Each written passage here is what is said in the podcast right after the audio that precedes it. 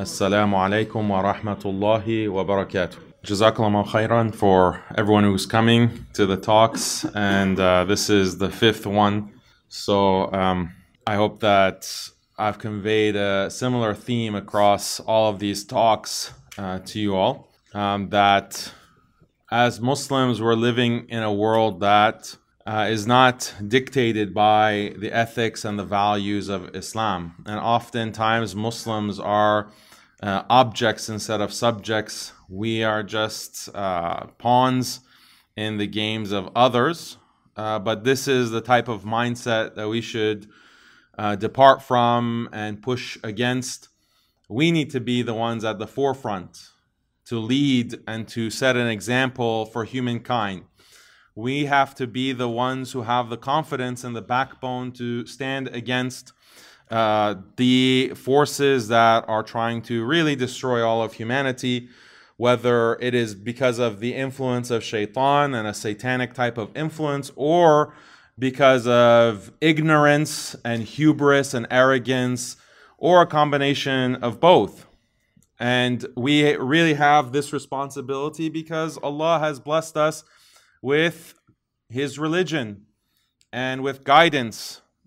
So we do not have an excuse to say that, well, we're going to take a back seat and we don't care what the kuffar do, we don't care what non-Muslims actually do, we're just trying to live our own lives.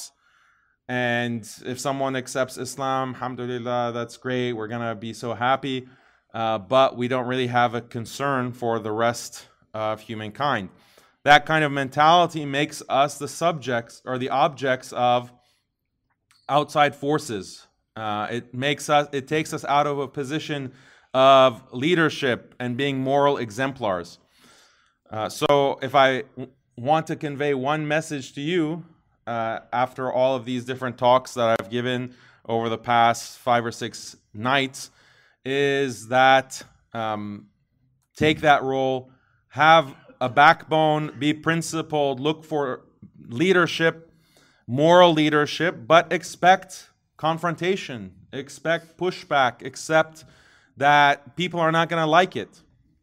And from the very beginning of Islamic history, Islam has been opposed and targeted in the most bitter uh, and hateful and aggressive way, beginning with uh, the Quraysh, beginning with the Mushrikeen. And at every stage, every century after that, uh, the same pattern of opposing the Haqq, uh, forces of Ba'til opposing the Haqq. Our time is no different. If you think that being a Muslim, being a believer, and uh, fulfilling your role on the earth um, as a representative of the deen, and you think that everyone's going to love you and you're just going to sit back and relax, uh, well, time to wake up. Time to wake up and smell the coffee and uh, drop these delusions. Drop these delusions. Stop being scared of people not liking you. So that segues into the real theme of tonight's discussion, which is the future. And where is this future? What is society leading to?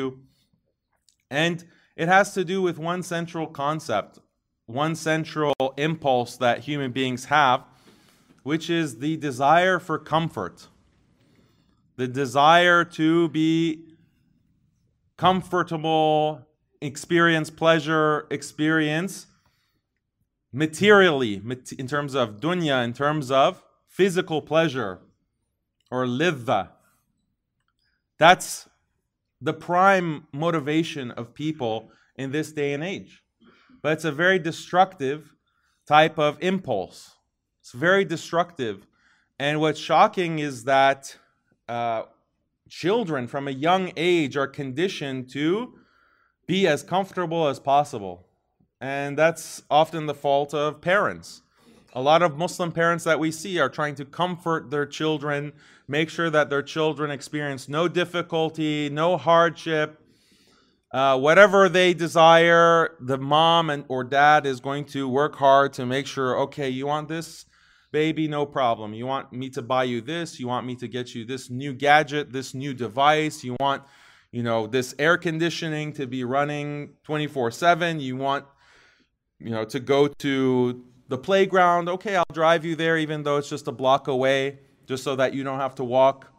Just this constant catering to this type of comfort and ease. But this is very destructive. This is very destructive if this becomes the overall mentality and personality that our youth have or that we have. What we see in society around us is exactly this type of coddling.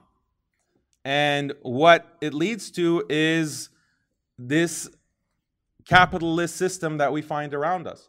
What are all of these corporations that are selling to humanity? What are they selling ultimately? They're selling comfort. They're selling pleasure. They're selling this idea of a life of constant pleasure and enjoyment. And if you're going to go work and make money, what is the purpose of making that money? Is so that you can buy these comforts, you can go on the holiday, you can provide your children with the best toys, the best video games, the best devices. This is what is running the world, this impulse.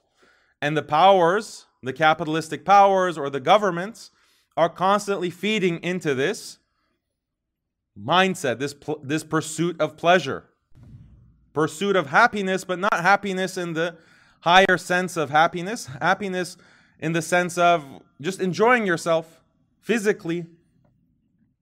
You're, you want to eat a particular food, it's very easy. Just open the app and order it. You want to, you know, watch a particular film, listen to particular music, there's an app. You can easily, any movie that has ever been made, any T V show that has been ever been made, just within a few seconds, you can watch it, sit on the couch, eat whatever food that you want. Just enjoy life, just constant pleasure. What does this do? This causes ghurur. Ghurur, which can be translated as, as a type of delusion.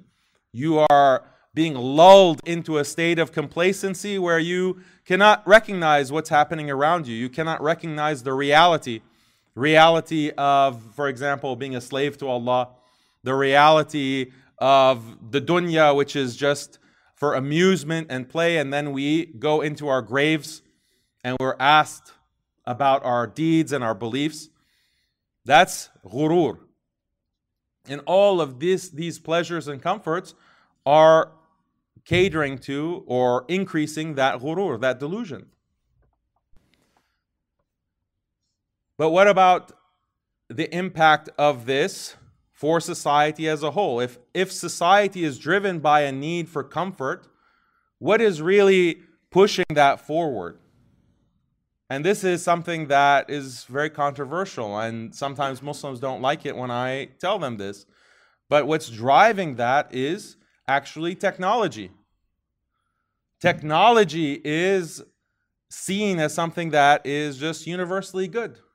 Of course, we need more technology. We encourage our children to go into engineering. We encourage our children to go into the sciences. We want to contribute to the progress and development of society. Technology is clearly something so beneficial to humanity, right? But this is part of modernity. And if you remember my talk uh, earlier, I described how there is liberalism is this overarching ideology. But liberalism, very destructive ideology that is about maximizing individual liberty and equality, individual pleasure. That's one part of the equation. The other part of the equation is science and technology. That's what drives this modern progress. Isn't modern progress good? Isn't that something beneficial? Isn't that something that we all need? Don't we want modern progress and technology, technological development for Muslim societies, all the benefits that come from that? Who can oppose that? Who can be against technology? Isn't that the essence of being a backwards person? There is uh, interesting examples where the Muslim world was introduced to certain technological innovations, like the printing press, um, or the radio, or, you know, automobile. These technologies were introduced through colonialism or through imperialism. And a lot of the Muslim scholars, the ulama of history, are on record as being opposed to these technologies. The printing press, being opposed to the printing press, saying that it's haram to use this. Being opposed to the radio, it's haram. This is something that is, uh, should be rejected.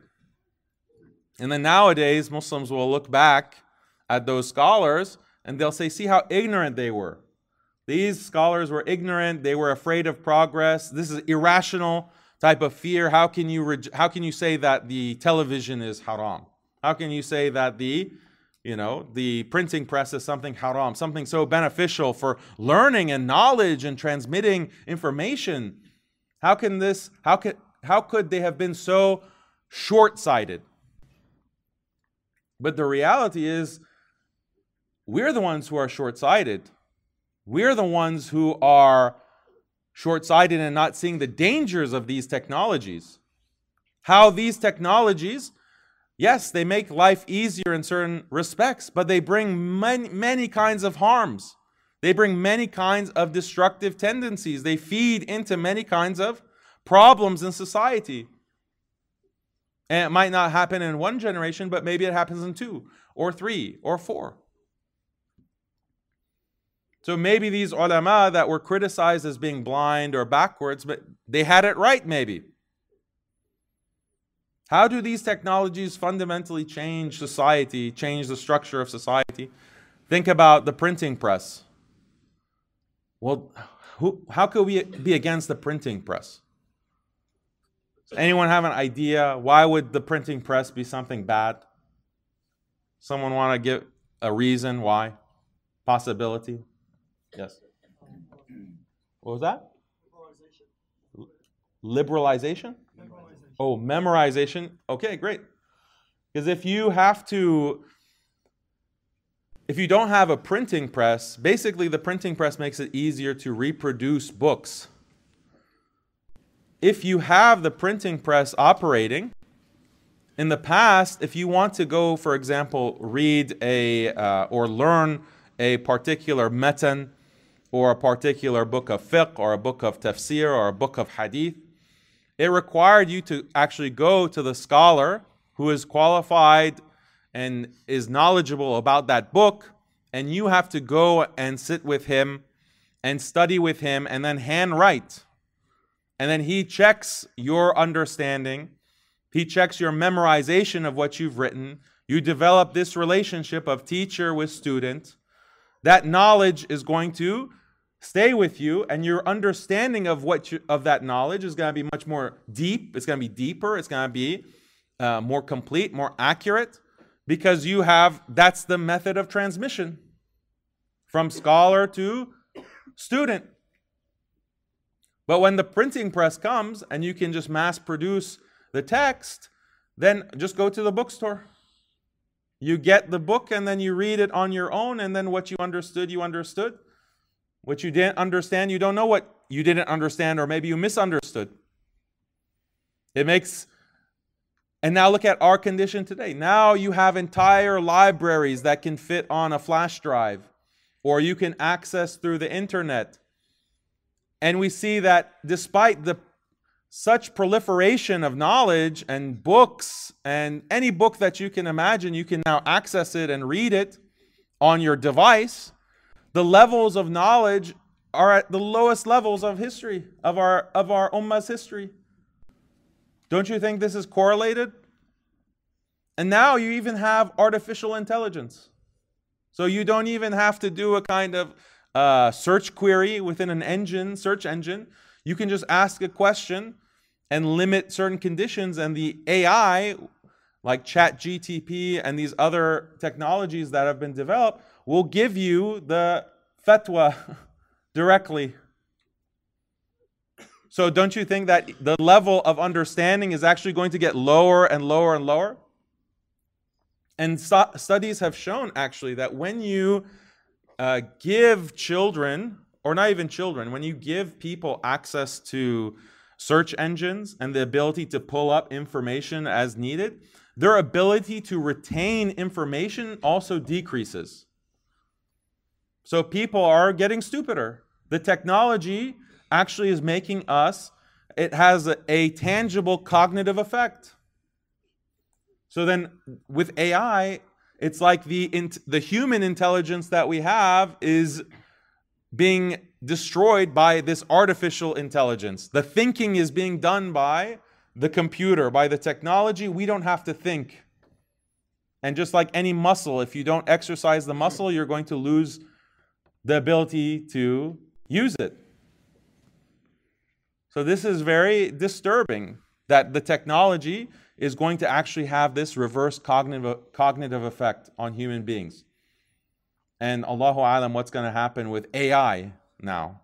The ca capabilities of A I are shocking. And it's only been, you know, less than a year. And at first I thought there's no way that there could be intelligence that is programmed through a computer.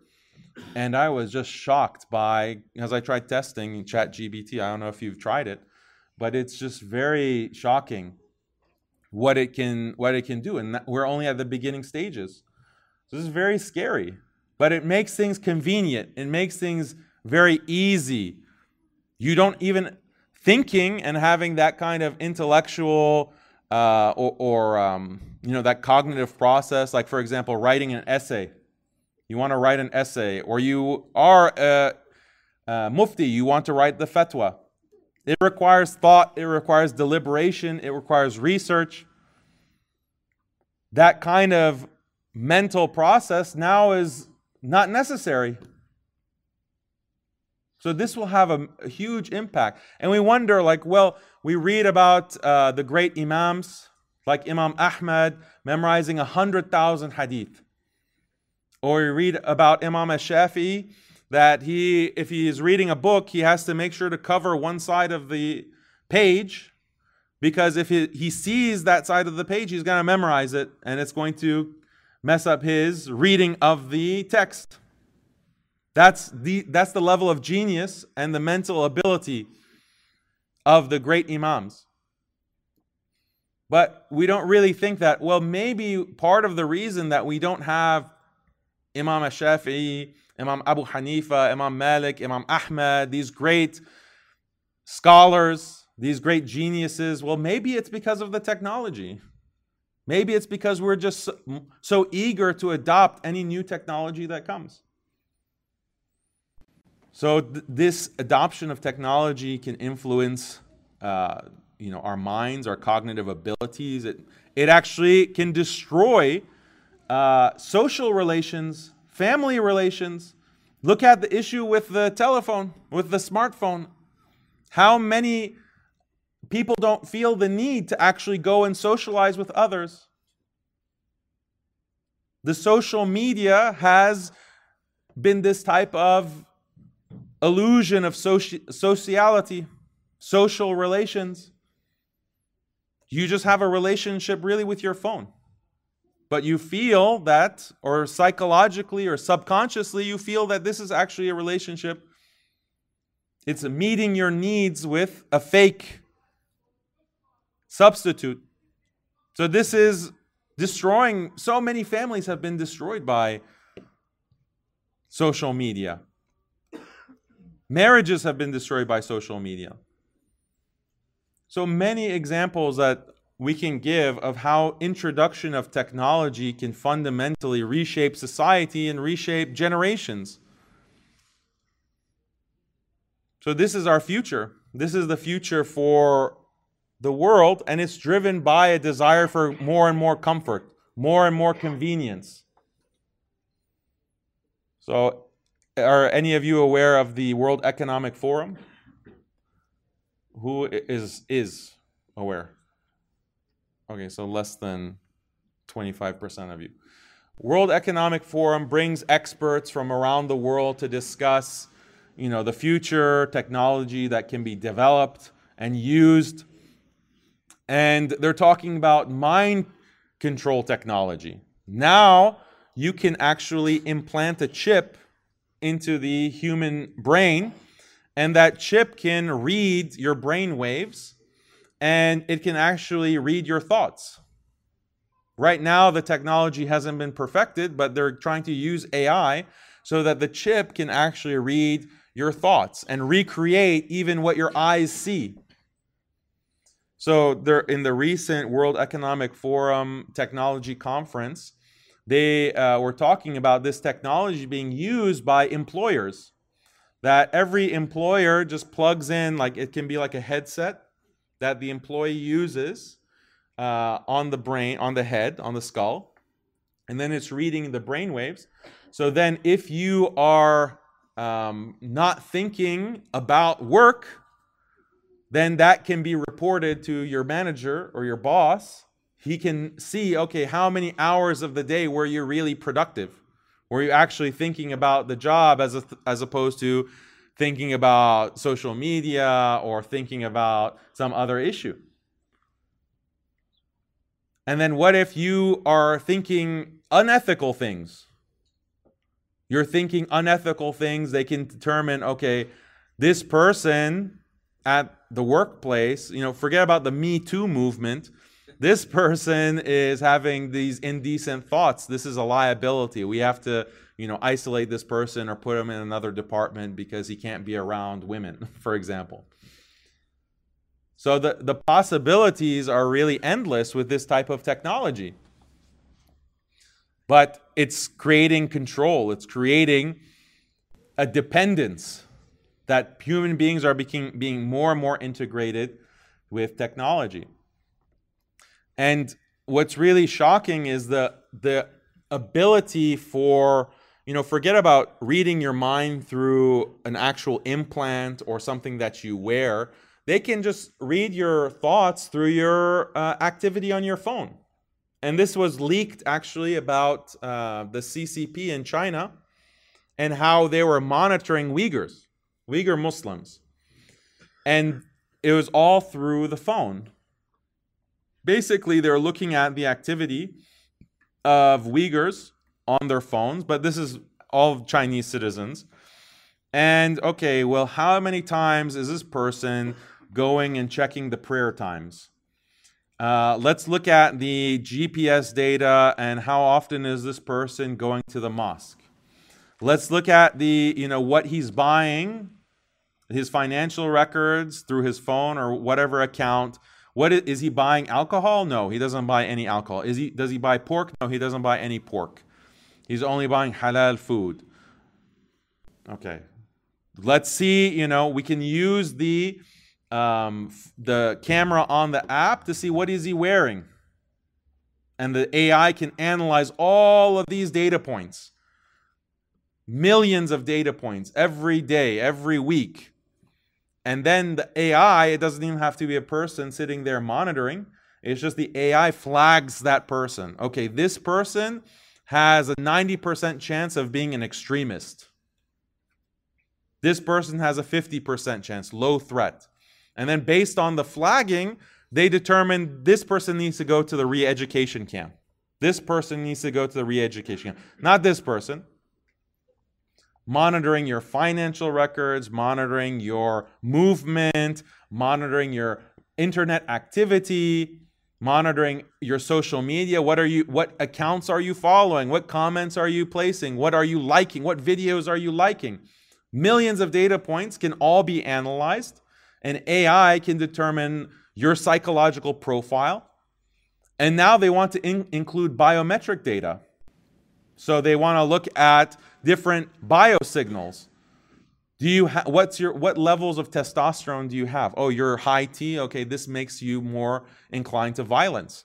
This makes you more inclined to be an aggressive person. What is your psychological profile? What is what are these physiological markers? So all of that data is being tracked and analyzed. This is in this in China. They want to roll this out for the entire globe. And this, these are the kinds of things that they're talking about in the World Economic Forum.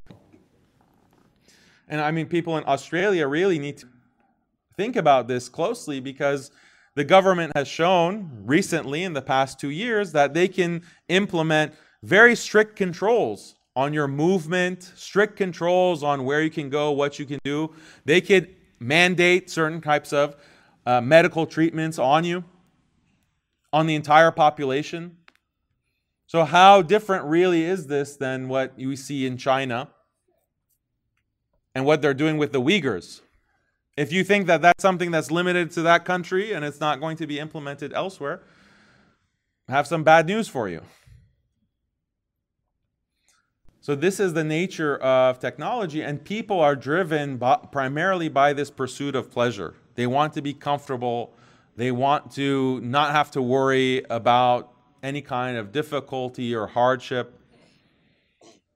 So, subhanAllah, this I think is one of the things that is really going to distinguish Muslims of the future, or Muslims who are going to be successful in the future in resisting this, in, this uh, satanic, or you can say Dajjalic system, versus those Muslims who just fall into it.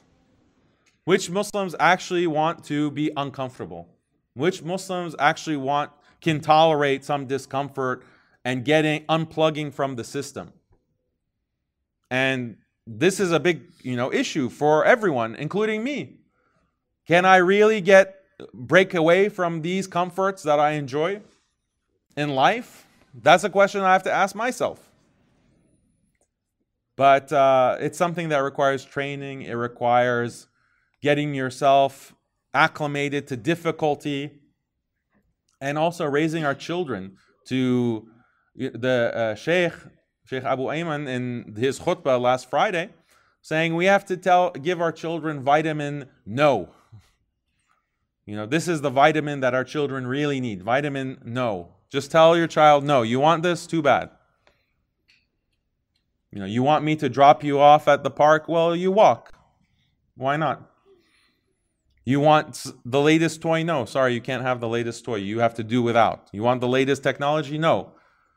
You can't have it. You have to, you know, play with your friends outside. So it's little things like this. We can start implementing it so that we lose this addiction to pleasure and comfort that we have become addicted to by the modern world. So I think that's that's good enough scaring scaremongering for today, and we can go to Q and A, inshallah.